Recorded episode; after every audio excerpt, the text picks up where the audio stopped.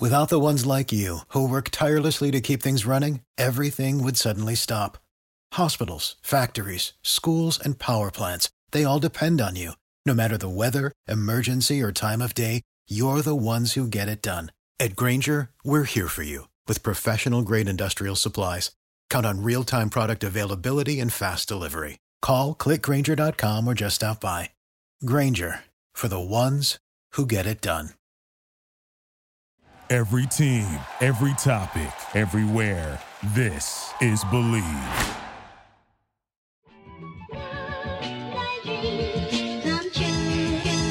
Welcome in to another edition of the JMU Sports News Podcast. I am Bennett Conlin, joined by Jack Fitzpatrick. Jack, how are you?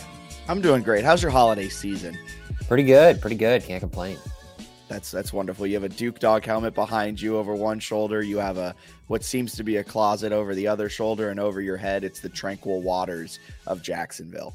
That's right. I am inside of a closet. So is that really where you are? Yes, it is. It's uh best uh, best spot in the house. Well, I was wondering why the acoustics sounded so great. That that's got to be it.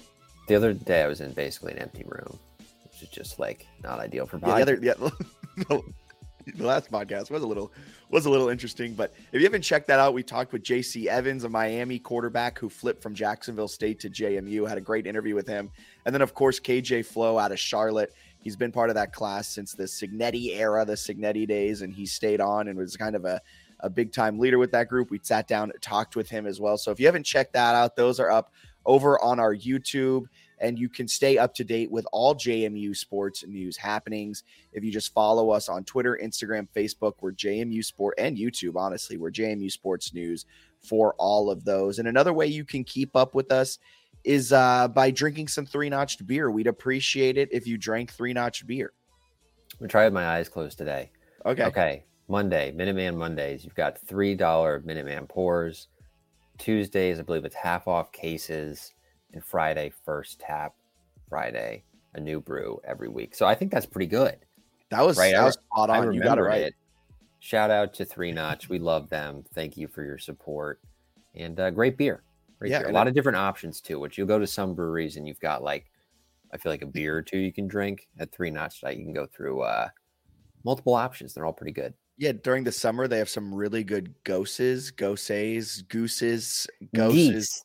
Yeah. yeah, however you want to pronounce it, sour beers. They have fantastic some of that during the winter months. They have a uh, Biggie S'mores out right now, and I believe they have a special release this year. They might do it every year, but uh, this year they're really promoting it. They're bourbon barrel aged Biggie S'mores. Yeah. Uh, so check that out if you're in Frederick, not Fredericksburg. Whoa, wrong place. Richmond, Whoa. Richmond, uh, Harrisonburg, Roanoke, Virginia Beach, and Nelson County. Uh, they got some great stuff. They also have some delicious bourbon in and of itself being sold at all locations except for the Valley Collab House. And uh, the only people that don't get this time of the year off, Bennett, are pro athletes and us at Bet Online. We're not employees at Bet Online.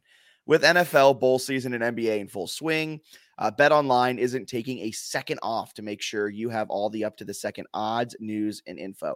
I bet JMU money line after that line swung all the way where there were money line mm. favorites at plus 103. Yeah. Hammered that. That bit me in the butt. Uh, Bet Online has all the sports wagering info available uh, with both desktop and mobile access. If you head there today and get in on the action, remember to use promo code BLEAV. That's promo code B L E A V, and you'll get a 50% welcome bonus on your first deposit. Bet Online, where the game starts and where marriages start is our friends in Harrisonburg and Weyers Cave. There's a reason Christopher William Jewelers has been voted best of Virginia year after year. It's not just one thing that sets us apart, it's everything. It's the selection, extensive and unmatched, with every engagement ring, loose diamond, and fashion jewelry chosen for quality and brilliance. It's the service. From our diamond experts to our master goldsmith, our team shares a passion for what they do, and it shows. It's the atmosphere, both glamorous and laid back. See for yourself why people can't stop talking about Christopher Christopher William Jewelers in Harrisonburg and Weyers Cave. Bennett, and you know what else people can't stop talking about? What's that? Our boy Daniel Merriman. His coverage of the Duke's hoops. We're bringing him on today on this Wednesday to chat some conference preview action. We'll go men's basketball, we'll go women's basketball.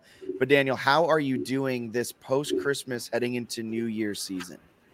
I am doing fantastic, Jack, and thank you both for having me on today. Very excited to talk some Duke's hoops.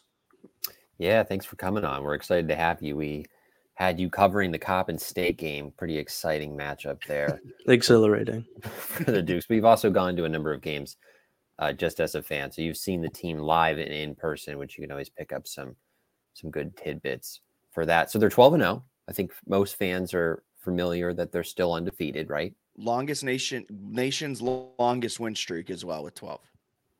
Pretty good. One of three remaining unbeaten's. What are some of the uh, the big takeaways, Daniel, from a, a 12 and 0 start that included some tough ones to start, and then I guess some easier matchups here the last couple weeks? Uh, some takeaways would be high octane offense. This team, I believe, is still leading the country in points per game and doing it at a pretty efficient clip.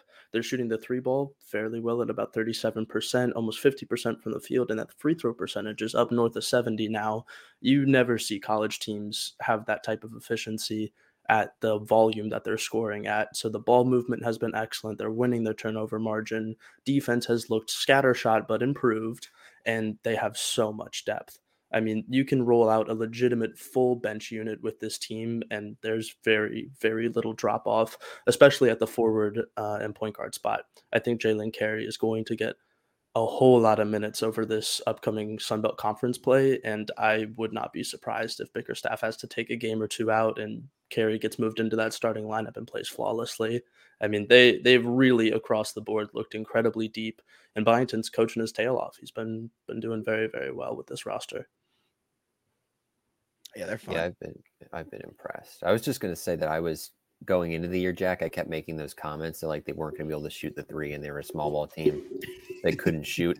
Everyone on the roster who's taken at least 10 threes is making 33% or more uh, yeah. Uh, from deep, which is just very impressive when they play as many players as Daniel had mentioned. Well, not and, saying that. Go ahead, Daniel. And the fact that they have two guys north of 65% uh, percent shooting from the floor, just mm-hmm. in general, and Jalen Carey and TJ Bickerstaff. Jalen Carey's at like 70% from the field, I believe, at the moment. That inside out punch is unheard of at the mid major level. To have that interior presence is really something special. That I yeah. think is going to give this team the ability to win a lot of games. Down honestly, they probably shouldn't because they're shooting themselves out of it. Yeah, and, and you hit on Jalen Carey and Mark Byington he heard what Bennett was saying. They're a small ball team that can't shoot. And then I guess he heard what I was saying and he saw some of our group chat names where the entire offseason it was the Dukes need bigs. I can't believe we didn't beef up in the middle. I can't believe our low, all of this stuff. And Jalen Carey has just casually been one of, if not the front runner to win newcomer of the year in the Sun Belt. I mean, what Jalen Carey has done in this non conference stretch has been nothing short of magnificent. It'll be really interesting to see how he then continues to develop into conference play? Was he one of those guys that uh, got a lot of minutes because they were in non-con and they're playing the Morgan states and the Coppin states of the world? And now that they're playing, granted, the Sun Belt isn't much better than that with the Texas states and Georgia Southerns of the world. But it'd be really interesting to see how he continues his growth this season, his freshman year, as we head into conference play. But I want to pick your brain, Daniel, here of, of this non-conference slate, I mean, it started with a win against Michigan State, a miraculous win against Kent State. Uh, what was it? Other Southern of just an absolute beatdown. Fresno State, I think it was. I kind of get lost in the beginning of it because it was all a blur. Because then we had nothing for the last month and a half. It feels like maybe just month. How how has how has student involvement kind of gone with this team? Has it ebbed and flowed, or have the students been really into it uh, from the jump? And even though it's been Coppin State, they don't really mind. I think for the most part, the students have been incredibly tuned into this team. I think with football season every year, there comes a majority focus on that because JMU's had the historical success there and has provided plenty of winning teams over the past two decades. But this basketball team has been something special, and people re- recognize that and want to watch them play, whether it be through a TV screen on an away game, showing up to the AUBC, even during weekday games. I mean, it's really been impressive to see the student support and turnaround. I do think that with finals and with the Christmas break, there has been a bit of a dip in home attendance, but that's kind of everywhere, if I'm being yeah. honest. You don't have the luxury of saying, "Hey, let me go out to a Thursday night game when I have three tests the next week." Like you you have different priorities in that essence, yeah. but I think come conference schedules and come the start of the next semester, there's going to be a pretty healthy I'd say average over probably 4,500 people at every game, and a good 75% of that is students. The the end zones, quote unquote, along the baselines have been packed pretty much every game that people have been in Harrisonburg for, and that's been awesome to see. Even dating back to last year, I mean, you look at yeah. that Miracle game at the very end of conference schedule before they went off to the conference championship down in Florida. That game was electric. Uh, didn't help that we lost, but it was a great atmosphere and people were really into it. Do you uh when when's the date I guess that uh students come back? So are they missing out on a couple big ones here? When when do you return to school? Yes, students come back January 16th, the day after Martin Luther King Jr. Day. A lot of upperclassmen, jun- uh, sophomores, juniors, seniors, uh, they will be back a little bit earlier than that to get their off campus housing stuff settled and things like that. Uh, but most freshmen are only allowed to come back. I think it's either that Sunday or that Monday, which means that they'll miss out on the App State game on the 13th, which is a shame. Was going to say that's the one. I don't know about you guys, but at least in the near future, that's the game that I've kind of got circled. circled yeah. And there are there are not a lot of circles on my my calendar for the remaining. There's two for me. yeah. There are two circles for me, and they are both App State. Yeah.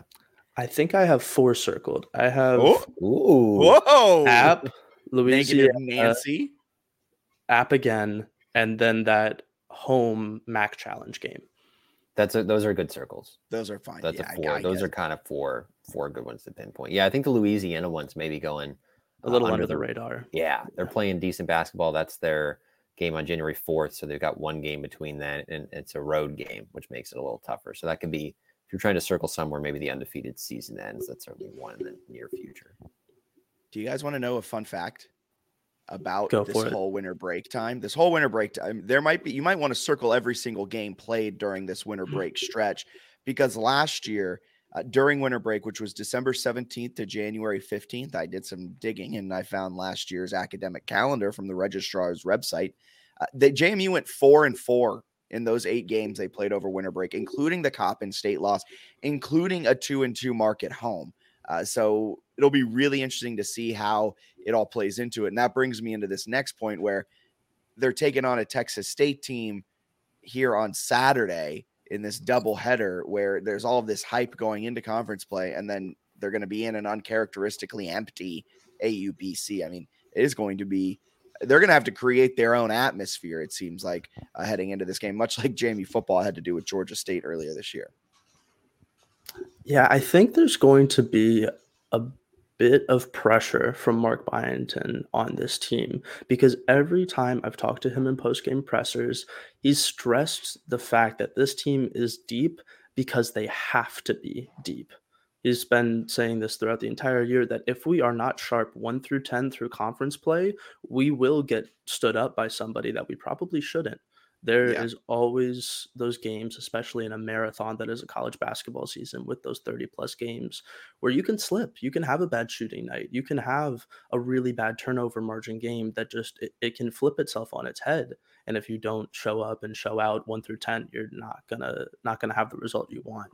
So I think the non-conference experience of getting to play a ton of guys, and while I think the rotation will be a little bit shortened, I would be comfortable throwing Xavier Brown, Raekwon Horton, I mean, Quincy Allen when he's back, because it looks like he's a little bit banged up at the moment. Jalen Carey, like that whole four, I wouldn't have a problem running against any Sunbelt starting five right now. And and that says a lot about yeah. how he's recruited and how he absolutely killed this transfer portal class. Yeah, it's a pretty good class. They've been running with um, going on KenPom, looking at their lineups. Michael Green, Noah Freidel, Terrence Edwards, Julian Wood, and TJ Bickerstaff a lot. Pretty good five. That's oh that's gosh, a, yeah. That's an impressive starting group. Uh, I think for me at least, I don't know about you, Daniel, but I've been pretty surprised by just how impactful Michael Green has been. I sort hey, of slotted my guy, in. my I guy. Thought, he, thought he'd be the starting point guard. Did not anticipate him sort of lighting it up from three and being able to create his own shot as much as he can, which I think has been, been really impressive to me. I think Byington said it best when talking about Mike Green, uh, saying that you never really want to judge a player on one stop or one season because in his previous two stops he did much different things. I believe at Robert Morris he was a bit more of a scorer and really could light it up from from distance and average something north of like 12 points a game. But then you go to Bryant and he's a 7 plus assist guy with minus like less than 2 turnovers. So to have that multifaceted approach to the offensive game of being able to distribute, being able to create your own shot and now that he's shooting absolutely lights out out from deep, it opens up so many passing lanes for him uh, to be able to feed his bigs, to be able to get open shots to Julian Wood and find Terrence Edwards on cuts. I mean, this team has had really good off ball movement, which helps to getting your man open, but he's he's taken that opportunity and run with it in terms of the starting point guard job. He's one of their biggest X factors going into March of how successful they can be is on his shoulders now looking into Sunbelt play, we've we've hyped up this team so much. What is the percentage chance that they do go undefeated? Now we're talking football numbers here, Jack. uh, undefeated is very hard to do in basketball. I, I know. At give me a percentage, Dan. Give me a day. Don't dance around there. Give me a percentage. I'll give you seven percent. Okay, Bennett. Uh, KenPom's got it at two and a half percent. I'll go a little higher just because I, I think some of the spreads where they have them like an underdog to app on the road and stuff surprised me a little bit. Um, so I'll say like five percent. Okay, that's fair. I'm saying like a hundred, but I appreciate your guys' lack of trust in this team. No, I think I think JMU. I don't know if this is a hot take. I think they'll finish this regular season with three losses. That seems to be the number. Bennett, you circled it as well. Three is their bubble if they can get an at-large bid or not to the NCAA tournament. So you guys think, or I guess Bennett, three losses is the at-large. You think that would be like maxing out? I think, but and it would have to be right losses. App State on the road, MAC challenge if it's a good MAC team, which it looks like it will be, and then like what App at home. And then the flip side of that, though, is if you're losing your quality games, that you do. I don't know, like how the committee exactly would view it. Yeah, yeah. And like then, honestly, I'd almost prefer like a fluke loss in there. Yeah, like you take like a 25 point L in the ear to like Georgia Southern or something like that. Like I would much like rather. Actually, wait, Georgia Southern just lost to a D2 team earlier this year, so maybe not them. But if they take like a really bad loss to a pretty poor Sunbelt team, I think that that can almost get like kind of smoothed over as an outlier, and people are like, man, you know, they had an injury or someone caught COVID, something like that. So I, I think that two to three losses, you still have an excellent case. Again, depending upon losses to make an at-large bid, but anywhere of four, five, six, you're you're looking at you have to win the conference tournament or have something extraneously crazy happen because the Sun Belt is not a good league this year. Yeah, it is. It's not good. So it I don't know where I was going with that. It is not a good conference. It kind of seems at large though like going into the year, I was telling people that even saying at large was like the dumbest thing you could do right before the. I, am pretty sure we were on this podcast saying even if we go undefeated, we're not getting an at large. Yeah, that was maybe a little hyperbole for some of that, but we were talking about how like they're not going to go undefeated and they would have to go very close to undefeated. Yeah, it kind of feels like the way they're positioned and how bad the Sun Belt looks. I kind of feel like they're going to be in the at large conversation. Like it'd be a little disappointing for me if they do take four or more conference losses. Am I a little bit uh, too uh, well, too excited there? Are they this year's FAU? Is that is that hyperbole to say? Like, are they this year's FAU? No, but in a different way. and the, the reason I say that is because FAU had a fantastic defensive starting five last year. Like they could clamp up anyone from a power five level. Yeah. And I have not seen that from JMU yet. Don't get me wrong, their defensive efforts have been valiant and they're definitely improving, but you have to have like lockdown defense to be able to even squeak at running that to the final four at that this mid-major level. So I I could see it because they are so incredibly like potent offensively. Like it's possible, but anything past a Sweet 16 run, I think we're we're a little bit pipe dreaming there. Okay. All right. Fair. All right. All right. Sorry, yeah, a little bit of a realist take. But to add a, a little bit to that, last year at the end of the season, Florida Atlantic, they were 22nd offensively in KenPom nationally, 34th defensively. JMU right now is 37th offensively and 115th defensively. So there's there's definitely a, a bit of a drop off there when you look at the defense. Okay, I retract my statement, but more so, what I was at, let, let me rephrase that question then, though. Can they be that team at the end of the season at the mid major level with one or two losses that is kind of the nation's darling, which is kind of how I saw FAU last year. Am I wrong with thinking that kind of similarity? Yeah, I think that that could be stated. It's really tough because again, the Sun Belt has a lot of notoriety in football and almost none in when it comes to basketball. Yeah. So to even get some type of national coverage for this team, I mean, it takes a signature win like Michigan State but they don't look particularly great in the Big Ten. Don't get me wrong, they just beat the absolute crap out of Baylor, who is a top 10 team, and they very well could turn it around. MSU always looks like a, a really good team come March. But January, February, Izzo, April. Yeah, basically. but to to have that type of notoriety, you just need to have a better schedule. You need to have more notable names there, and you need to have just frankly a really good team. And I think JMU checks off that box of having a really good team, but I don't know if the other factors would line up into them becoming a nation's darling. I could see them being an extremely good mid-major team that gets a lot of traction in bracketology of people saying, "Oh, this is like a 10-7 matchup." Pick them.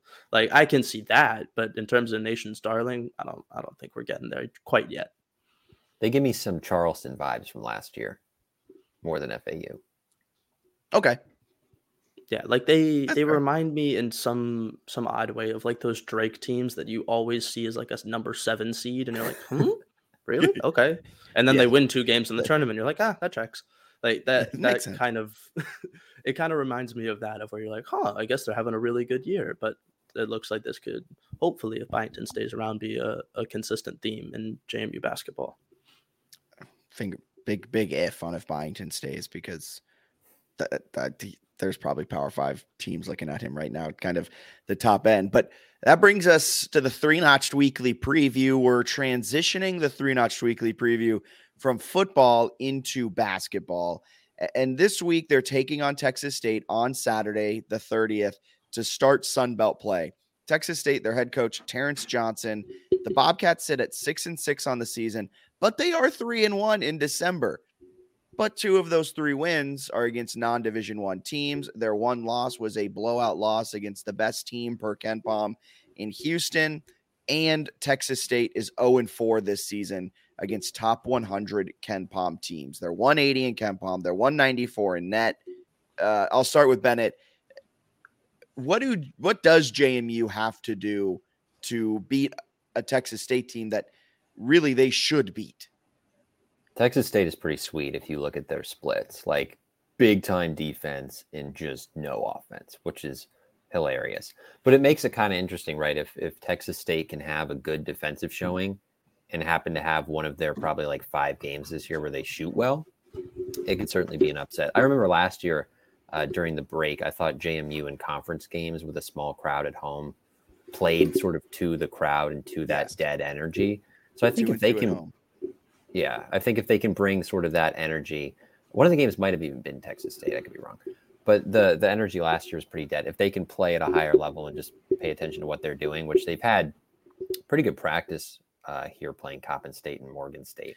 Uh, both those environments are relatively dead. So I think if they can show up and just play the way they've played all year, like Daniel mentioned, they have enough depth uh, that even if a couple guys have an off night, some others can sort of fill those roles. So I would feel pretty good if you're a JMU fan about the matchup. Daniel, when you're tuning in on ESPN Plus on Saturday, what are you looking for out of JMU against Texas State? Uh, I will be at the game, Jack, not on ESPN Plus, but th- thanks. When you're watching in person, um, I expect it to be a game one on the glass. If you take a look at Texas State's rebounding totals against Houston, they out rebounded them by two. Uh, to do that against a Power Five team, especially one that's top five in the nation, and don't get me wrong, the offensive rebounds you don't have as many if you're Houston because you're making so many shots. So take it with a grain of salt.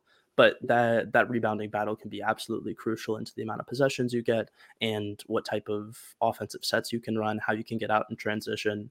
Uh, this JMU team, however, thrives with a quick pace. If you let them run up and down the court and make it into a track race, they're going to win nine times out of 10, or maybe 10 times out of 10, the way the season's starting. so I think that there's going to be a pretty significant first half battle. I would not be surprised if Mark Byington's team uh, takes a double digit lead in the second half and pulls away. I love it. This week's Three Notch Weekly Preview presented by Three Notched, Valley Collab House, Harrisonburg, Virginia. That takes us into a quick women's basketball preview. Um, I just kind of want to get your guys' overall thoughts on on this team post non-conference. Uh, they're eight and four currently. They're three and two in the month of December. Started December with a loss to Liberty. They rattled off three straight. They now are coming off of a loss against Maryland, and they too open up conference play at the AUBC on Saturday against ULM. But but after this non-conference slate, where they look great at times and they look really bad at times, Bennett, I'll start with you. What are your feelings about this women's basketball team right here as we record? Yeah, we talked about the Sunbelt men's basketball not being the best. Women's is also not great. They don't have any teams in the top 100 of the net. Uh, so JMU should be firmly in the mix to contend, especially with Heaven Bristow having eligibility. I mean, they're eight and four. They've got some decent wins, and um, their three point shooting has not been good 27.6%. Peyton McDaniels really struggled to find her shot. Uh, even Steph Ouderkirk, who shoots a lot of threes, has struggled a bit too. I would think that would get a little bit better, right? Fingers crossed, knock on wood, all that good stuff. But if they can get those two shooting it a little bit better with Bristow in the mix as somebody who can handle the ball and pass the ball, right? Create some assists, which I know is something they've struggled with in the past, then I think they're going to be fine. I mean, I don't think they've played all that well and they're still have a decent record and should be contending in the Sun Belt. So from that regard, some reason for optimism, perhaps. Daniel? This team has severely lacked creation from the guard spots. Jamia Hazell has been excellent for them, always a downhill isolation scorer that can get you a bucket. However, the point guard rotation is severely, severely different from last year. Caroline Germond was a floor general that could get anyone the ball, and I mean, was playing 30 plus minutes a night. You don't fill that hole automatically. And you have Carol Miller and Chloe Sterling, who have done admirable jobs. Uh, shout out to Chloe Sterling in my accounting class. Um, but very much have been providing a nice spark in terms of scoring, in terms of overall game. The defense has been fairly solid, uh, but when you have so many players that are off ball like the Peyton McDaniel types, like the Susha Kozlova types. When you have players that rely on creation to get their shots and to get open, it's a little tough to consistently create half court offense. However, to offset that, they are huge. Like their size is one of the best in the Sun Belt. You have two true six four centers that just it makes the game really tough when you're clogging up the lanes like that. When you have a stupid athletic Heaven Bristow coming in from the four spot just swatting shots all over the place. I am very excited to see how she develops within the system because Sean O'Regan had her on the practice squad up until two weeks ago. And you don't transition perfectly into yeah. the starting five or the bench rotation from that. Like you're expecting, hey, this is me getting in reps, understanding the system. I'm going to have to wait out a year and then play in 24 25. No, you're right in the mix now. So I think with her athleticism, inside scoring, and creation, the regression to the mean with the three point shooting from all across the board, they are not a 27% three point shooting team. They haven't been for many years, and I don't think they will be this year either. So I'm excited to see what the final product of this team is. They're definitely loading. Yeah, because you mentioned they're they're they're not a great shooting team right now, and I think a big reason for that was Kiki Jefferson was fantastic. She could create her own shot. She could drive downhill, downhill. She could spot up and take the three, and she was a very above average shooter for kind of the type of player that she was. And with her great play, it opened up opportunities for Peyton McDaniel, who is one of, if not the best spot up shooter, catch and shoot, going to drain it in your face type of player in all of the Sun Belt. And without that type of player in Kiki Jefferson, and there was no one that really could step up and fill that void they tried to become this feed it down low to Kozlova. The second she got two fouls in the first quarter, the offense just came off the rails. So I'm really interested to see Heaven Bristow's impact because I think with her now in that lineup, she has the ability to kind of fill that void. These are huge shoes to fill. And I'm not saying she is going to, you know, completely fill that void, but she'll be able to kind of give the offense a shot in the arm when when they need someone to drive to the hoop and create something. I think Heaven Bristow will be there. And and like you said, Daniel, as this season goes on, it's going to be electric to watch her just continue to grow in that role. And I think then we're going to start seeing Peyton McDaniel's numbers shoot up. We're going to start seeing Hazell's numbers shoot up. We're going to see Kozlova's numbers shoot up, and just across the board, everyone is going to take that you know half step, full step forward. And and is it is it too crazy to say that I think now with Bristow in the fold, they are the favorites by kind of a, a little bit of a good margin to win the Sun Belt? I think they have the chance to be.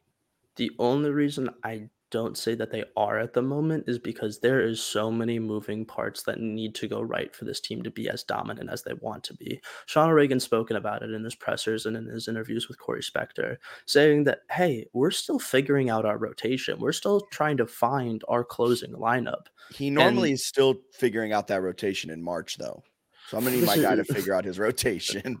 This is true, but you have a lot of really good quality players. I do think Heaven Bristow's impact is going to be crazy, crazy felt because when you have a big body down low, Susha Kozlova isn't going to get the fouls that she's getting currently, which means she gets to stay on the floor more, which means her impact gets to be felt at a higher level when she's playing 25, 26, 27 plus minutes a night instead of the 18 or, or 20 that maybe she could she could be getting with early foul trouble.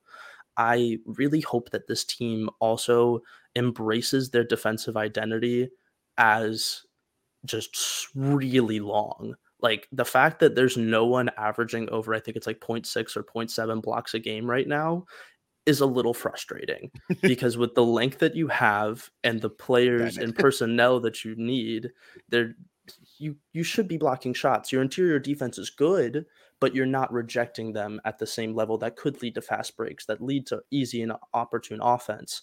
So I think that that, that defense into offense, fast break running, and just interior presence needs to be taken to where it's at and moved up a little bit. And then by that point, if you're slamming the ball inside, guess who's wide open? Steph Ouderkirk, Peyton McDaniel on a on a hockey assist is getting an open three. Like that type of inside out ball can really bolster this team's offensive prowess, make their numbers like look a little bit better because right now they're a negative assist to turnover ratio. They're turning the ball over like two more times than they're assisting it per four, game. Oh, four point three. Oh, it's four. Four. They have a negative four point three turnover margin per game, which is second worst in the Sun Belt right now. Yeah, that's not going to win you Sun Belt tournament games where you're stuck in the half court. I mean, it, it it's frankly just not how postseason basketball works. You need to be able to yeah. create in that half court, and the fact that they haven't had that so far leaves a little bit of, of growth to be desired. But the fact that they're playing this well and are eight and four and taking pretty good losses. I mean, Toledo, Maryland, those those are not exactly Keystone College. Like those are those are good teams. Yeah. And uh, a credit to Sean O'Regan and his staff for getting those games. And shout out to Neil Harrow, a great Twitter follow. Uh, always insightful and always willing to to put theirs against the best. And I think that's commendable and will pay dividends in conference play once they get this kind of figured out. Yeah, I love it. It's also like some of the context around this team is super weird. Where like Kozlova didn't have her visa to go on the Cancun trip so O'Regan was just playing her fewer minutes early in like, the year. Yeah, let's get Anna Goodman ready. Uh, yeah, so she played first. I think it's the first six games. She played over 20 minutes once. She's played at least 20 minutes in the next four games and had her best statistical outputs of the year. So it's like, oh, they'll play her more and they should be better. And Bristow's available. Yeah. So everything moving forward, this team I think should be a contender, be in the top two of the Sun Belt yeah. from here top two out. or three. I think is a reasonable expectation. Yeah, and then a potential another Sun Belt win. Probably not an NCAA tournament win caliber type of team, but definitely an NCAA tournament caliber team. Could you imagine Bourne sends a team to the Armed Forces Bowl, a team to the NCAA men's tournament, and a team to the NCAA women's tournament? Talk about a legacy year. it's a pretty and good. then expands Bridgeforth. Ben Hofer, are you listening? ah, I swear to goodness gracious. But Daniel, thank you so much for taking the time, talking some hoops, and uh, have fun watching the game in person on Saturday uh, as, as you take it all in and watch JMU hopefully beat Texas State by, you know, 15, 20 points. Will absolutely love to see it. You can follow me on the at on screen at Daniel Merriman underscore. Be covering the game there on our Instagram at JMU Sports News and a write up afterwards. So thank you so much for having me on, guys. It was a pleasure. Dope. Thank you, Daniel. For the ones who work hard to ensure their crew can always go the extra mile, and the ones who get in early so everyone can go home on time, there's Grainger, offering professional grade supplies backed by product experts so you can quickly and easily find what you need. Plus, you can count on access to a committed team ready to go the extra mile for you. Call, clickgrainger.com, or just stop by. Grainger, for the ones who get it done.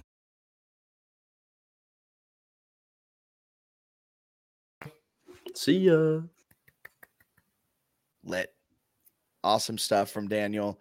Uh, gives better insights than I think you and I give uh, half the time when it comes to basketball things. He's also like younger than us, but way more reasonable be like, what is going on with this team? he's always got the context, which is which is helpful. But he's done a great job, yeah, covering football and basketball for us, and um, providing some great insights at the games, post game, and then certainly on the podcast as well. So we are, I think we uh, we got pretty fortunate with him wanting to be a contributor this year. Yeah. So shout out Daniel. Uh, if you aren't already, give him a follow at Daniel Merriman, M E R R I M A N underscore on X, formerly Twitter. And that will take us into football. If you have anything you want to get off your chest about this JMU football season, if you have any thoughts, comments, concerns, th- whatever it may be about this JMU football season, let us know in the comments. If you're watching on YouTube or Facebook, if you're watching on Twitter, be sure to just kind of reply to the original tweet and we'll try to get to them as time goes on. We have listener questions at the end of the episode that we'll dive into as well.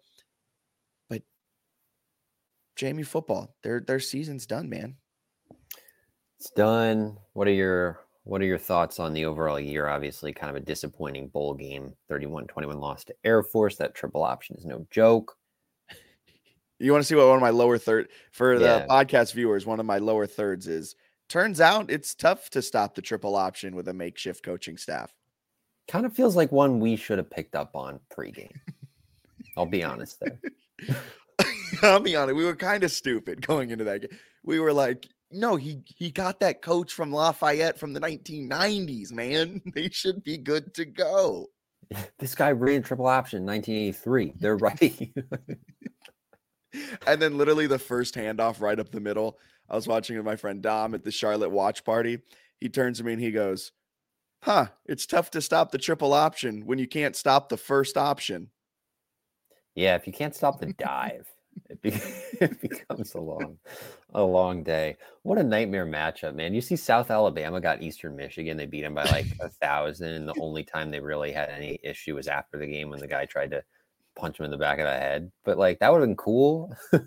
Why couldn't they have gone on a terrible MAC team, man? Could. Here's. Do you want to hear my hot take about it? I think if JMU yeah. got any of the other Sun Belt teams, like the other other, other any of the other Sun Belt teams as opponents, I think JMU wins. Like the triple option is just so hard to stop with a makeshift coaching staff. That was a tough one. It was tough and it, it didn't go great. Kind of a disappointing end to the year. And um, I also say the 31 21 score, that final score line makes it look a lot closer than it was. Didn't feel that, close. no, that was a that was a tough one. That's the first time they've really gotten uh, kind of spanked like that in in years. Yeah, yeah. It kind of makes you appreciate what Curt Cignetti was able to build at JMU for all of these years. They were doing a good job. Um, hell of a season though. 11 yeah, 2, right? Beat UVA, which I know I had some people trolling when I posted that as a thing. Oh, you beat UVA. they hadn't played them in 40 years, is why it's relevant. It's not like a annual occurrence where they play them. That was cool. Beat Troy, right? Finished atop the East. Got in the top 25 again. Just a really good year. It was a, a fantastic year that, like you said, ended a little a little where we didn't want it to end as JMU fans, but um, really just I doubt anyone actually listens from the team, but like thank you to the players who decided to play in that bowl game. I mean, Elijah Sarratt, who looks like he's already out the door with his latest tweet, was playing on one leg and led the team in yards. You, you had Aiden Fisher just absolutely ball out 17 tackles. He's at Indiana now. Jordan McCloud looked like he was coming out of the game at one point. He's halfway to Houston as we speak. It's not officially been released, but man, has he left so many breadcrumbs that you could just put a whole loaf of bread together with him. I, I mean, he's gone to Houston, and they were the biggest contributors, and they were the guys that were gone. And I just like people questioning their effort and things of that sort. No, I don't think they were not having effort. I think it's just really tough to stop a triple option one of my favorite takes. Well, it was, it was like a really large take from a lot of people that they weren't playing hard. And it was like they, parroted by a former JMU player. Not parroted. It was seemingly started by a JMU football player, former JMU football player. Absolutely. Was, that is terrible to start that. How maybe that should have been my Festivus. Just funny because um, they didn't play that well. They played against a good team and got outplayed. Like the, uh, I feel like JMU fans, because they've won so many games recently, haven't had those where it's like, oh, we got outplayed. So if they lose, it's like, what's going on? The Duke should never lose. They're so good. But no, like Air Force is good, especially when healthy, and they're they're probably better than like a JMU team with a ragtag group of coaches. Yeah, if Cignetti plays, I think if Cignetti plays, if Cignetti, if Cignetti plays, suits I, up and gets out there, I think it's tough for Air Force to stop. There's no tape on him. If Cignetti's the coach and they don't have all that transfer impact, I think the game's very different. I think JMU yeah. wins. With the Robo did fantastic. He's going to continue coaching an amazing offensive line. He's been announced as the offensive line coach for Coach Bob Chesney. Uh, great to see him be retained on that staff. He he wasn't a, a head coach. I mean, to start the game, it was great pass, great pass, negative run, negative run, punt. And it was just like, ah, an offensive line coach is coaching this game. there was some, yeah, some stuff there. And then it's also just hard to prepare a team for a triple option when you don't have your usual coaches. So you're like, you're trying to figure out who's coaching what with new coaches who don't know the players, right? So if you don't know the player, you might not know like how to best motivate them during practices or like how to best teach them. There's a lot of stuff that goes into it. Um, some of these are excuses. Some of these are actual reasons why they lost. Air Force is good though. Air Force is uh, Air Force is a real good football team. Uh, Dan Miller on X asked, "Fun season. Do they start next year in the top 25?" So they finished up the year in the AP top 25 at 24 new coaching staff, half of a new roster. Unlikely that they start next season in the top 25. However, I think with all the momentum around them and kind of the storylines from this year, you know, if they start 2 and 0, 3 and 0, I 3 and 0, you have a win against a Power 5 team and an AAC team. I think you're you're in the top 25. Yeah, probably won't start there uh, because Indiana wasted no time post bowl game um, to say that they had landed seven JMU transfers. So I think that what does that bring the total to like eight or nine or something? Nine, I guess. Yeah. So that's a that's a lot of really good like starter level players that are going to Indiana. They have some others going elsewhere. Um, like Sarratt is better than Indiana probably, so he'll get some some NIL deal, I would assume. Uh, McCloud also seems like he's possibly probably leaving. They're replacing a ton. Yes. Yeah, yeah, it's gonna be it's gonna be a different team on the field next year. It'll most likely still be a Sun, I think, a Sun Belt East contender. Uh, I'm very interested to see who they bring in and how they perform. They've had great success. They they they they offered a wide receiver from Army, and you might be hearing that and going, "Well, they'd probably never have caught a pass before in their life if they're a wide receiver for Army who runs a triple option." No, he averages 21 yards per catch, and apparently he's electric when he has the ball. And JMU has success. Chris Thornton came from VMI, another military institute. Uh, maybe that pipeline continues to exist. So I think they'll they'll replenish. They'll quote unquote reload. We don't rebuild, we reload. And I think Bob Chesney will have them as a winner next year. But man, do they have a ton to replace. But let's focus on this year. Sorry to take that quick side note looking ahead to next season. Uh, was there anything from that game that you were watching and you were like, oh, I should, other than being like, oh, it's hard to stop a triple option with a makeshift coaching staff. Was there anything else you were watching and you're like, oh, this was a glaring issue all season that I just never paid attention to? I had watched a few Air Force games. Um, and Bo Richter, every time you watch Air Force play along the defensive line, you're like, wow, like that dude is very good at football. Their front seven's phenomenal. They got some good guys in the back end. You'd think at some point I would have pieced it together that like yes, the offensive line is pretty solid, but losing both your starting tackles to injury, you also lose um, what Carter Miller transferred out, right, and didn't play in the Bulls, so it's a starting yeah. guard. That's a lot of new faces on an offensive line going up against like arguably the best defensive front in the Mountain West Conference, one of the best defensive fronts. That's a team that was in like the top 25. And if they stay healthy all year, they might be in Liberty's spot, might be the Mountain West champ. You never know. I think I should have known that like the defensive front was going to create problems, and then I just didn't didn't piece it together. McCloud was running for his life for a lot of the game. Yeah, I feel like I went into that game really confident, and like looking back, should not have been confident. That's a Air Force is really good. Like that's the that's the number one thing I think I did not do a good enough job of conveying to myself was like Air Force is really good and they dealt with a lot of injuries. So their four game losing streak is a little bit misleading. Yeah.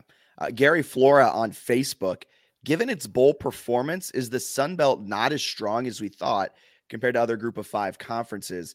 Um, Gary, I think Sun Belt kind of finished it off. I believe they finished five and seven in bowl games. Uh, so not a terrible mark. And I, I think that won't take anything away from them going into next year. What do you think? Yeah, so they they started horrendously. Um, yeah, zero oh and six or something like that. Also, pretty easy to tune out after the JMU loss, but it got a lot better. So they're five and seven. Uh, they had two overtime losses by a field goal, um, and some of them are tough matchups. Like six and six Marshall against UTSA is just a nightmare of a matchup. JMU um, against Air Force. Yeah, kind of a tough matchup, right? Troy played Duke and sort of the like our coaches have both left bowl, um, and then I guess had just the flu raging through the roster. Um, so there's a lot of things like that. Arkansas State lost by two points, right, in a game where it looked like they got an onside kick recovery, but they were deemed to be offsides. So there's a number of of different factors. I think actually, if you look at like point differential, and maybe I'll do it here during a break, although uh, we don't have breaks. But when you're we can make going, one. We have no, a Christopher William Jewelers ad loaded. When you're going through something, I might tally it up or check later. But five and seven, and I bet they have a, a positive point differential as a conference. So not the end of the world. Also, 12 teams in. Some of those teams aren't going to be all that good. Like I think Conference USA sent four total teams. The Sun Belt won five bowls, right? Because they had so many teams. I think they'll be good next year. I think they'll be solid. I do think the Sun Belt, is a hot take, maybe a little bit overrated in some regards, where I think like there's decent depth in the league. I think sometimes though we overreact of like these schools are football crazed and you like play Georgia State and you're like, are we sure about that? Yeah. Um, Daniel Merriman on YouTube said most bowl wins in Sunbelt history. So see a, a, good season helps that you put 12 in. I, I do kind of agree with that. It almost feels like the CAA during the FCS days when we all were like, the CAA is the best FCS football conference. And every year they get like four teams in the playoffs. And come the second weekend, JMU mm-hmm. was then the only one playing. And it's like, well, maybe they're not the best conference. Maybe they just like beat up on themselves so much throughout the year that we think they're good. But then you end up with a six and six Marshall team that really isn't that great. Or you end up with a Georgia State team. They did win the famous Idaho Potato Bowl, but like you end up with a Georgia State team that at the end of the year is like limping to the finish line. And you're like, okay, maybe they're not that great. Texas State, though, they sold out their entire stadium, Gerald Ford Stadium, of alcohol. So shout out Texas State. They rushed the field after they win. So I think there is some dormant programs in the Sun Belt that maybe if Texas State can continue this upward trajectory, they just signed GJ Kinne, their first year kind of crazy good head coach, to a five year extension. If they're able to take that step forward, you get them. And then maybe if Georgia State can go away, um, that'll be great. But I agree with you. I, I don't think the Sun Belt is nipping on the Power Five heels, but I do think the Sun Belt is in line with the American Athletic Conference.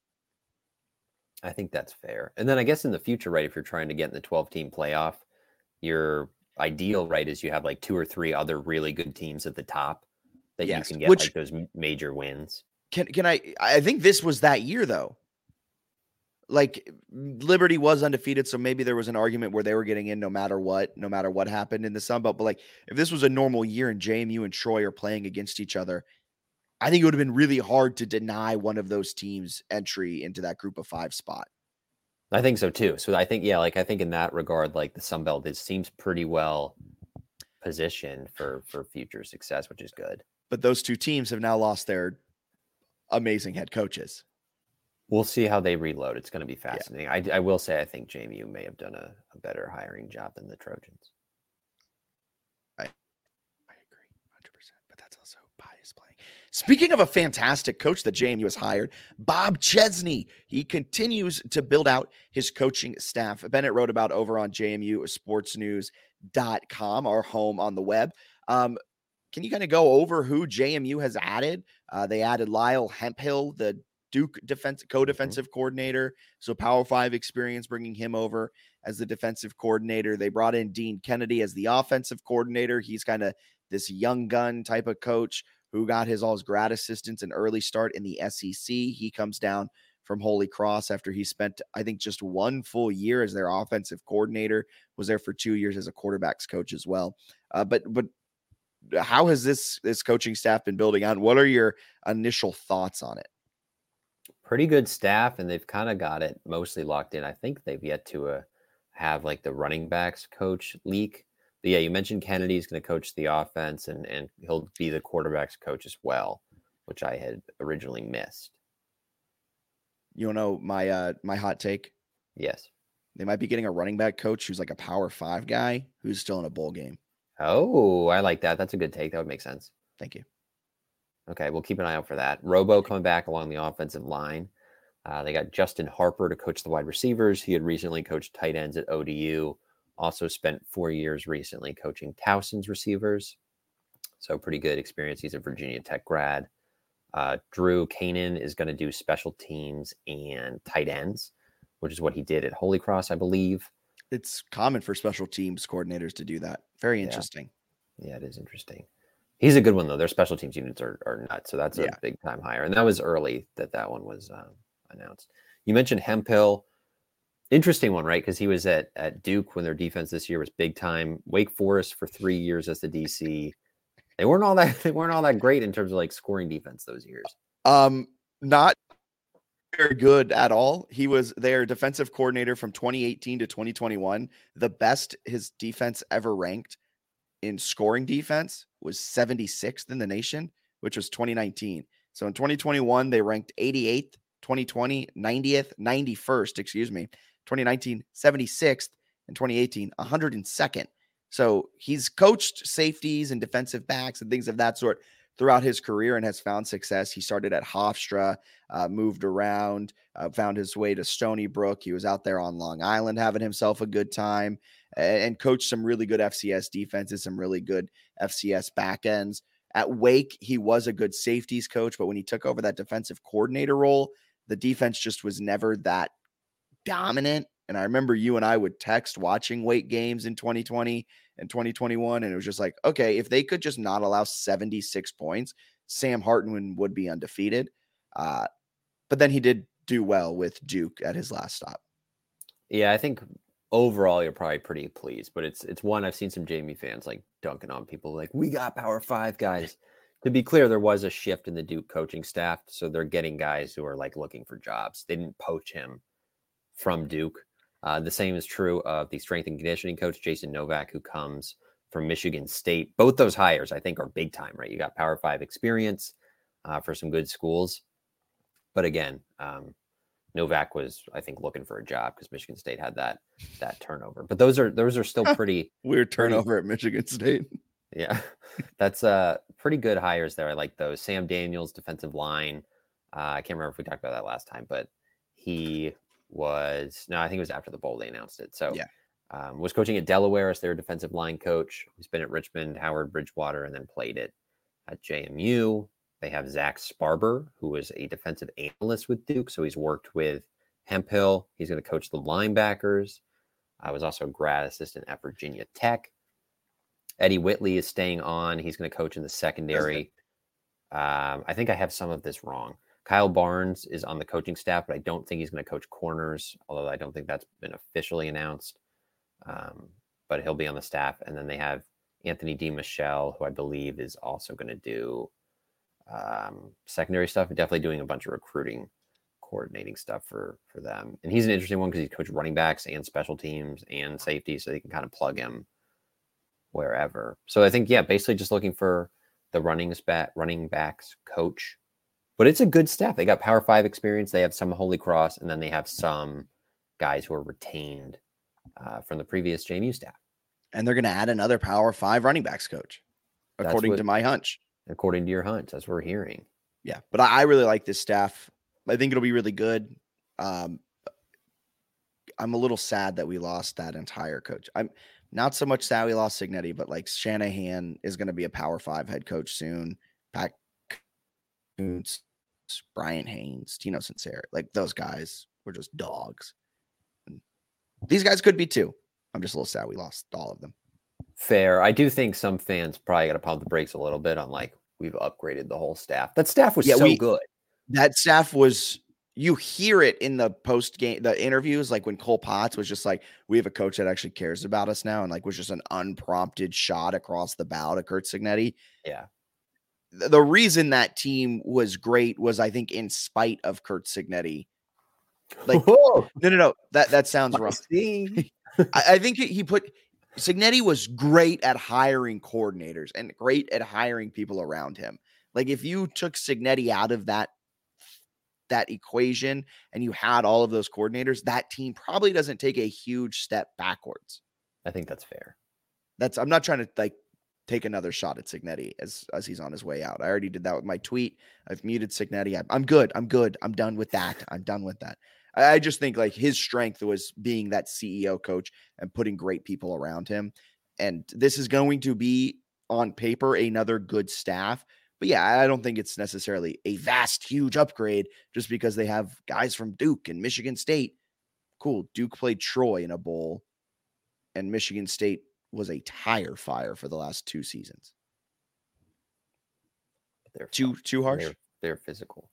No, it's just it, I wouldn't assume that the everything's like amazing just because yeah. of what you're seeing on paper. Definitely don't say it's an upgrade. I would say that like let's pump the brakes on on it. Maybe it is. Everett Withers coached for the New York Giants. Right. If he was added to this coaching staff tomorrow with NFL experience, I don't think he's an upgrade as a defensive backs coach.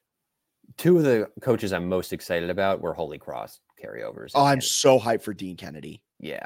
I'm so ex- I think he might be an upgrade. He could be could be really really good. So I'm excited about the the staff. I think it's a good one. But again, a lot of it comes down to also like you can scheme some stuff up. You can be really encouraging, but like, who are your guys? Who are who's on your roster? so how they do in yeah. the portal and who they add to replace a lot of starters will be important as well. Yeah, and as portal season rolls on, uh, we'll continue covering that with the transfer portal tracker. And every time there's a big transfer addition, we'll be sure to cover it here on the JMU Sports News podcast. And quickly, I have to do some back end production stuff before we head into JMU Football Festivus. Uh, so here's another word from our friends over at Christopher William Jewelry. Without the ones like you who work tirelessly to keep things running, everything would suddenly stop. Hospitals, factories, schools, and power plants, they all depend on you. No matter the weather, emergency, or time of day, you're the ones who get it done. At Grainger, we're here for you with professional grade industrial supplies. Count on real time product availability and fast delivery. Call clickgrainger.com or just stop by. Grainger for the ones who get it done. There's a reason Christopher William Jewelers has been voted best of Virginia year after year. It's not just one thing that sets us apart, it's everything. It's the selection, extensive and unmatched, with every engagement ring, loose diamond, and fashion jewelry chosen for quality and brilliance. It's the service. From our diamond experts to our master goldsmith, our team shares a passion for what they do, and it shows. It's the atmosphere, both glamorous and laid back. See for yourself why people can't stop talking about Christopher William Jewelers in Harrisonburg and Weyers Cave. I haven't celebrated Festivus in years. What is your interest? Well, just tell me everything. Huh? Many Christmases ago, I went to buy a doll for my son. I reached for the last one they had, but so did another man. As I rained blows upon him, I realized there had to be another way. A new holiday was born. A Festivus for the rest of us. and at the Festivus dinner, you gather your family around and tell them all the ways they have disappointed you over the past year. And is there a tree? No, instead there's a pole. Requires no decoration. I find tinsel distracting. It's made from aluminum. Very high strength to weight ratio. And now, as Festivus rolls on, we come to the feats of strength. Not the feats of strength. Until you pin me, George, Festivus is not over. Oh, please, somebody stop this. Let's rumble! Come on.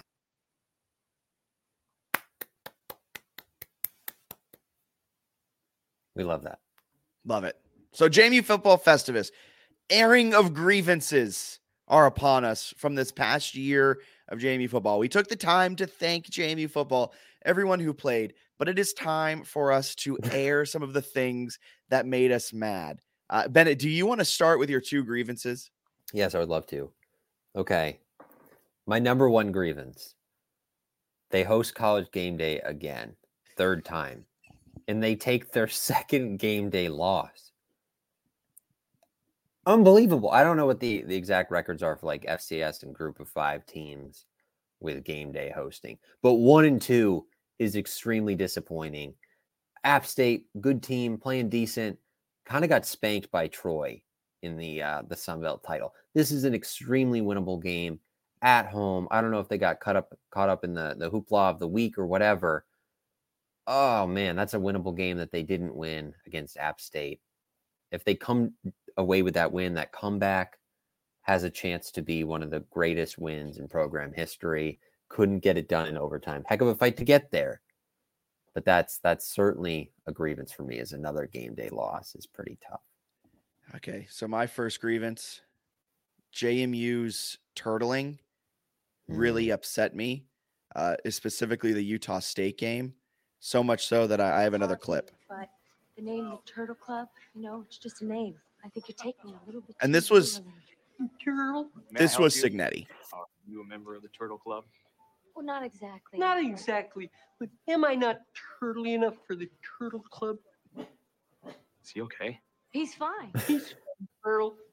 this was Cignetti in the Utah State game This place ever since he was a child. Turtle. Um, do you think we can, for a moment? We'll be out in five minutes. Mm-hmm.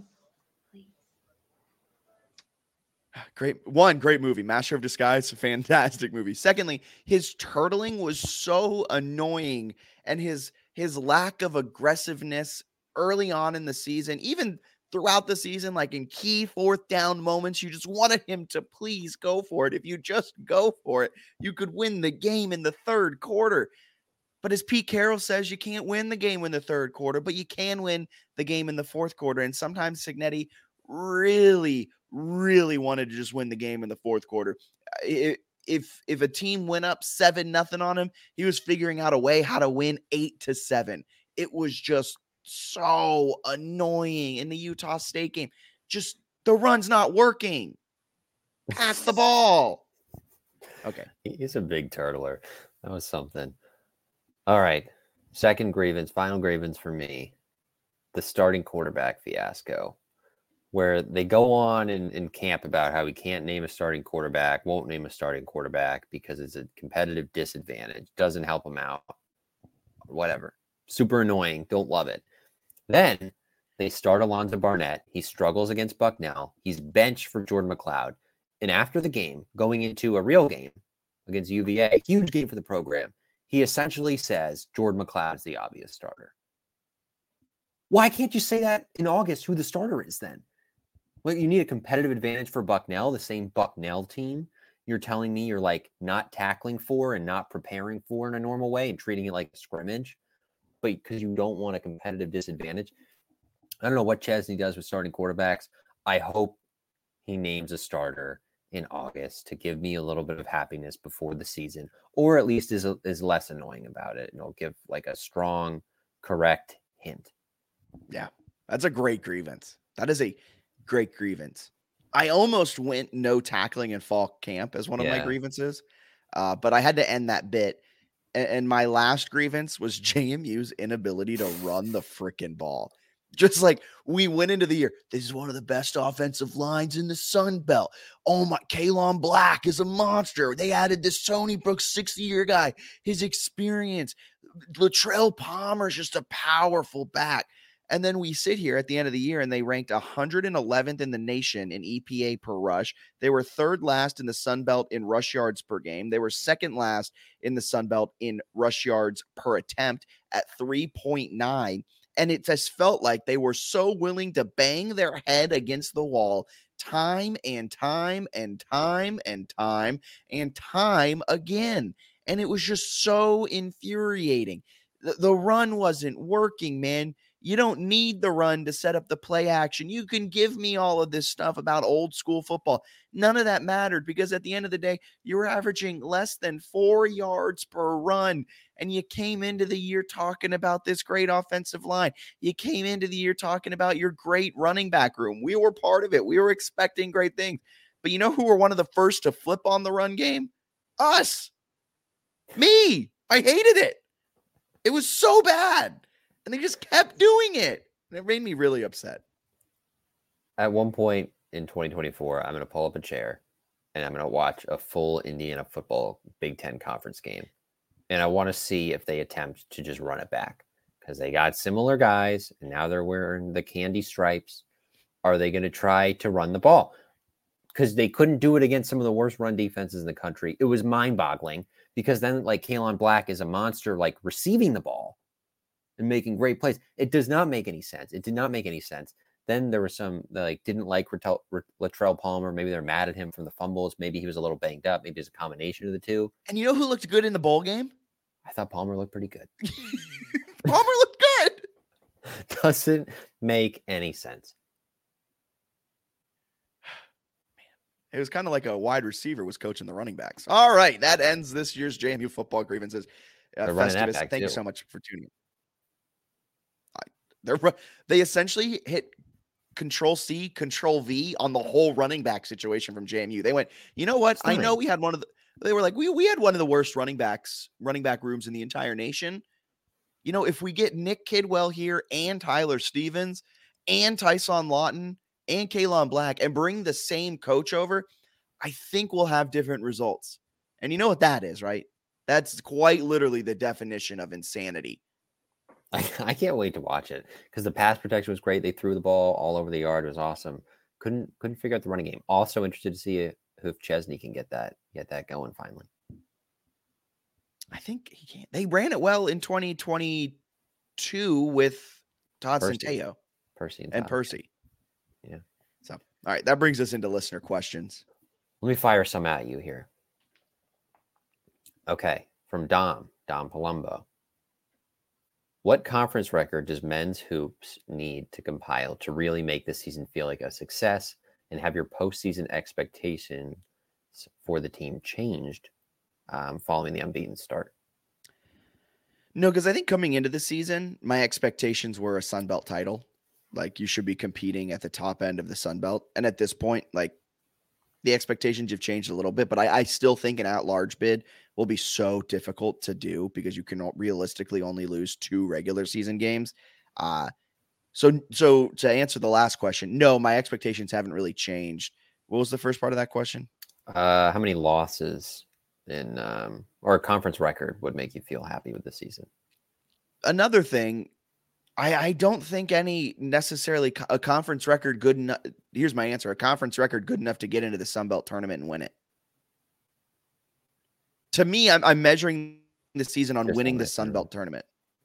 Fair enough. I think if they go like, I'll be disappointed if they lose more than three, like a little bit, just because I think they're good enough to do that. But if they're like 13 and five and that's like tied for first, I'm not actually going to be upset about that. Yeah, exactly. Yeah, fair enough. Okay. This is from your guy Tyler. Shout Tyler. out Tyler. All right, this is this the best time for JMU sports ever, or even in college? People are dogging JMU about losing the bowl game, but don't realize this fall was not just about football. You had men's soccer, basketball, college game day. Uh, most of the schools haven't achieved what JMU has in 2023. I, I think this is the best time for JMU sports ever. Like, by, I don't think anything comes close. I would agree. Bowl loss included in that, like the the the exposure, the free advertising you got through game day through Pat McAfee. Even in a weird way, Curt Cignetti leaving because then JMU was in college football headlines for looking for a new coach, and it, they, they've they've main they've been in headlines whether it's the Daily News Record, whether it's our search volumes on our website, like JMU has had staying power this entire season, and it has run now through the Armed Forces Bowl. And even with the loss, there were headlines uh, kind of questioning JMU, like their Cinderella story ends in heartbreak. Like all things considered, this has been by far the best football season ever. And I also think just uh, with men's soccer playing extremely well, now basketball out to this fantastic start, uh, you know, volleyball getting an at large berth, all of that stuff. This has been by far the best fall in JMU sports history. Big time. Especially, I feel like sometimes we overhype what basketball did in the past. They were good. We, we so overhype it. Yeah, like they had some fun teams, and like it would be cool, right, to get back to that. But like what they're doing now has a chance to exceed it. Um, getting by a lot exceeded it. Yeah, like they're going undefeated late into the year. Like there's a lot of things they're doing that they have not done in the past for basketball. And then you look at football, where now they're at the FBS level, getting in the top 25. Yeah, I think it'd be hard to argue for another time in history. Yeah, I agree. Uh, let me fire one off at you. Oh, which JMU team sport will have the best postseason for winter spring? Uh, I'm gonna go lacrosse. Okay, I, I like it. You can make an argument for men's basketball as well. I would. I'd say lacrosse as well, though. Lacrosse was like very good this last season, and like returns a good majority of that team. Of all the players being offered by JMU in the portal, who would make the biggest in- impact? Also, who do you think is a sleeper to upset the men's team, if any? I think we answered that earlier. Yeah. You believe Louisiana is a sleeper team to upset yeah. the men's team. Um, who of all the players in the transfer portal JMU's offered, who who has the potential to make a big impact? I have no idea. This is a great question. A great question. This is so hard to project because they've had kind of a limited number of offers and they're really starting to ramp up now. The other thing is like Elijah Sarratt had like 700 receiving yards at St. Francis and over a thousand at JMU. Like it's it's What's hard to starter. Be, yeah, it's hard to be like, oh, like this guy's clearly going to be a huge because typically they're going to get guys who are like G5 or FCS or they just offered a D2 kid. So it's hard to know exactly how it'll translate. So I don't entirely know um, on the offers. Elijah Hills is a name for Albany, really good defensive lineman. That would be interesting, but he's looking pretty hard at West Virginia. So I'm not sure that'll be a possibility. Yeah, Jacob Irv Tran. That's a great question. We will continue kind of monitoring the portal as these offers come in uh, and and reacting to it. Hopefully next week we have some more news, some more guys uh, that have that have come through. But as of right now, maybe the Army wide receiver, just because that wide receiver room's lost so much. But really not entirely sure. I think of the players that we've already added in the portal, Jacob Dobbs is going yeah. to make the biggest impact. Uh, which J- oh, I already read that one. You want to rattle off a few? Yes, from 88 JMU two. Given the weak JMU hoop schedule, kind of answered this, I guess. Will they need to run the table to get an at-large bid if they don't win the conference tournament? No, but like yes, pretty close, right? I mean, if you go undefeated, you'll get an at-large. If you lose one, you'll get an at-large. If you lose two, you'll get an at-large. If you lose three in the regular season, so you'll end with four because you don't win the Sun right. Belt tournament. Maybe not. Maybe too many. Because that might it, then, like you guys said earlier, you and Daniel, it, all depends on who your losses are to, and also if you, you need good losses, and if you have a good loss, it takes away a good win. And then also the net has that predictive metric in it still. So like margin, they claim like margin doesn't matter, but that's like how predictive metrics work. So like blowing teams out is also helpful. If you take like a 30 point loss, that could could ding you. So that's it's all like very fascinating. Yes. Um, who will have the better winning percentage this spring? Baseball or softball? Hmm. Softball. I, yeah, I like going softball here. I feel like we're, we're maybe toward the end of the, the era. Uh, we are the anti JMU baseball podcast. uh, this one I think is just a no, but it's from Eric. Update on the search for Bourne successor. I haven't heard anything, so no. Uh, this is from JMU RVA. Is Jordan returning? Is Sluka transferring? Which players still in the portal plan to return? Uh, I don't. I don't think McCloud's going to come back. McCloud to Houston. Sluka, the I texted Bennett this. The longer Sluka is in the portal, the more I think he's coming to JMU. I think I agree with you. Um, um, which player still in the portal plan to return? I think any player still in the portal is not coming back to JMU. Here's a question though. Torres Jones was notably not in the group going to Indiana. He also notably wasn't in the group playing in the game. yeah, that's true. what about uh what about Brent Austin at corner? He Maybe. He played in the game. He's in the portal. There aren't many guys left in the portal who haven't named a destination. I don't think Sarratt has really any chance of coming back. Sure, I thought Sarratt had a chance of coming back just for like the love of JMU and what Cheese has done, all that good stuff. And then he tweeted like yesterday, I will be immediately eligible in the fall. And I was like, oh, bye. I was like, Bob, Bob probably knows that. Oh my god, your hand. Oh, just, I thought there was a hand coming over me. Oh my god. I thought you got scared by Frank for a second. I was like, man, it's your dog. Sorry, carry on. That was awesome. Ooh. No, but he's probably gone. So most of them are gone. Most of them are going to Indiana, which is uh, interesting. I thought there'd be a couple of the group of seven that they announced that would have went to other Power Five. So I was surprised they all wanted to go.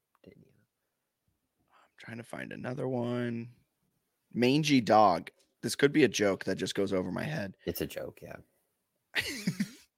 okay, I, I goes over my head. Read Will the next athletic director retain JMU's policy of not scheduling vacation Bible schools with the football team? That's another Liberty jab for a guy mangy dog. Okay, but Liberty's on the schedule. Um, don't remember the exact years. They are on the future football schedule. All right, awesome. And Sean Conway, now that the bowl game is behind us. Can you give an overview of key dates where we can expect more moves and maybe what JMU needs to strive for by those dates, transfer portal windows, signing dates, etc. I think right now for the next week, week and a half, you're going to see a lot of movement in the portal in terms of guys visiting JMU, in terms of guys getting portal offers. Uh, Chesney kind of has marked down January, early January is the time when they're really, really going to put full court press on. And I believe the transfer portal window closes January 20th. You can't enter after the 2nd of January. So you have to be in the portal by the 2nd. And then typically, I think the people are going to sign pretty soon after because they want to go to school.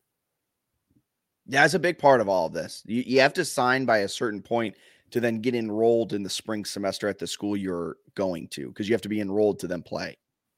I think that's what people miss when they're like shift the transfer portal windows. It's like, well, they're they're here so that they can enter the portal and then pick a destination and then also attend the school. Because it's college football. So I think the first week of January is going to be a ton of stuff happening, whether yes. it's coach finishing out the coaching staff, uh, getting portal players in, maybe potentially a few more JMU players entering the portal, maybe a few of them coming out of the portal. There's going to be a lot of craziness from like January 1st to 8th. I would agree. All right. Anything else?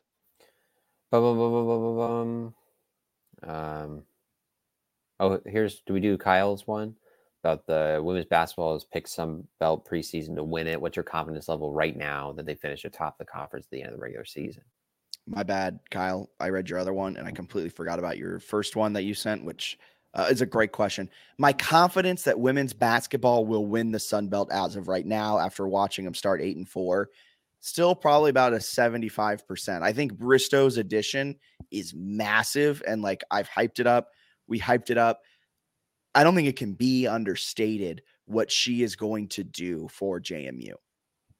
Pretty huge. Yeah. I think he was on, O'Regan was on the Sports Blog podcast preseason and said they'd be like a 22 win team without her and like a 28 win team with her. So, um, yeah, not a scientific analysis, I don't think, but like they're going to be better with her.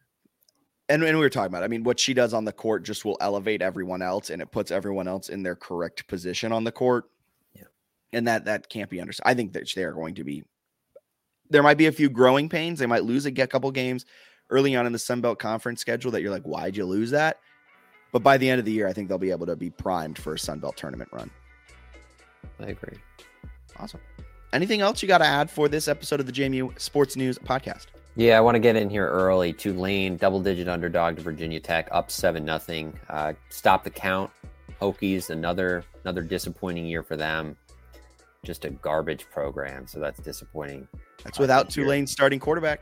Now, except except for the coaches so Virginia was hired that have all the Virginia Tech connections. Obviously, they were at an era when the Hokies were thriving, and their experience will be extremely valuable All right.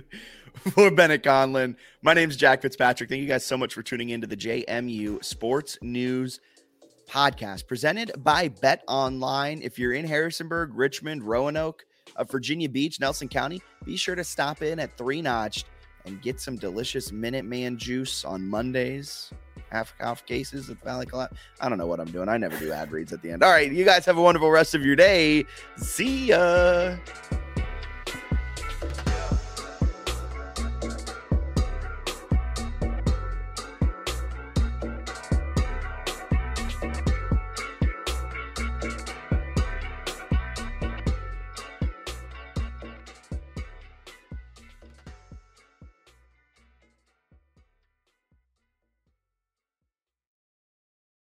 For the ones who work hard to ensure their crew can always go the extra mile, and the ones who get in early so everyone can go home on time, there's Grainger, offering professional grade supplies backed by product experts so you can quickly and easily find what you need.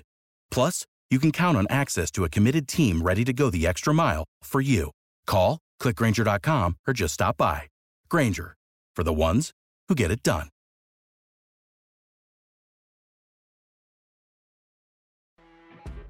You know, when you're listening to a true crime story that has an unbelievable plot twist that makes you stop in your tracks? That's what our podcast, People Are the Worst, brings you with each episode. I'm Rachel. And I'm Rebecca. We're identical twins who love true crime cases that make you say, didn't see that coming, and we hate the people responsible for them. Listen to People Are the Worst now on Apple, Spotify, or wherever you get your podcasts.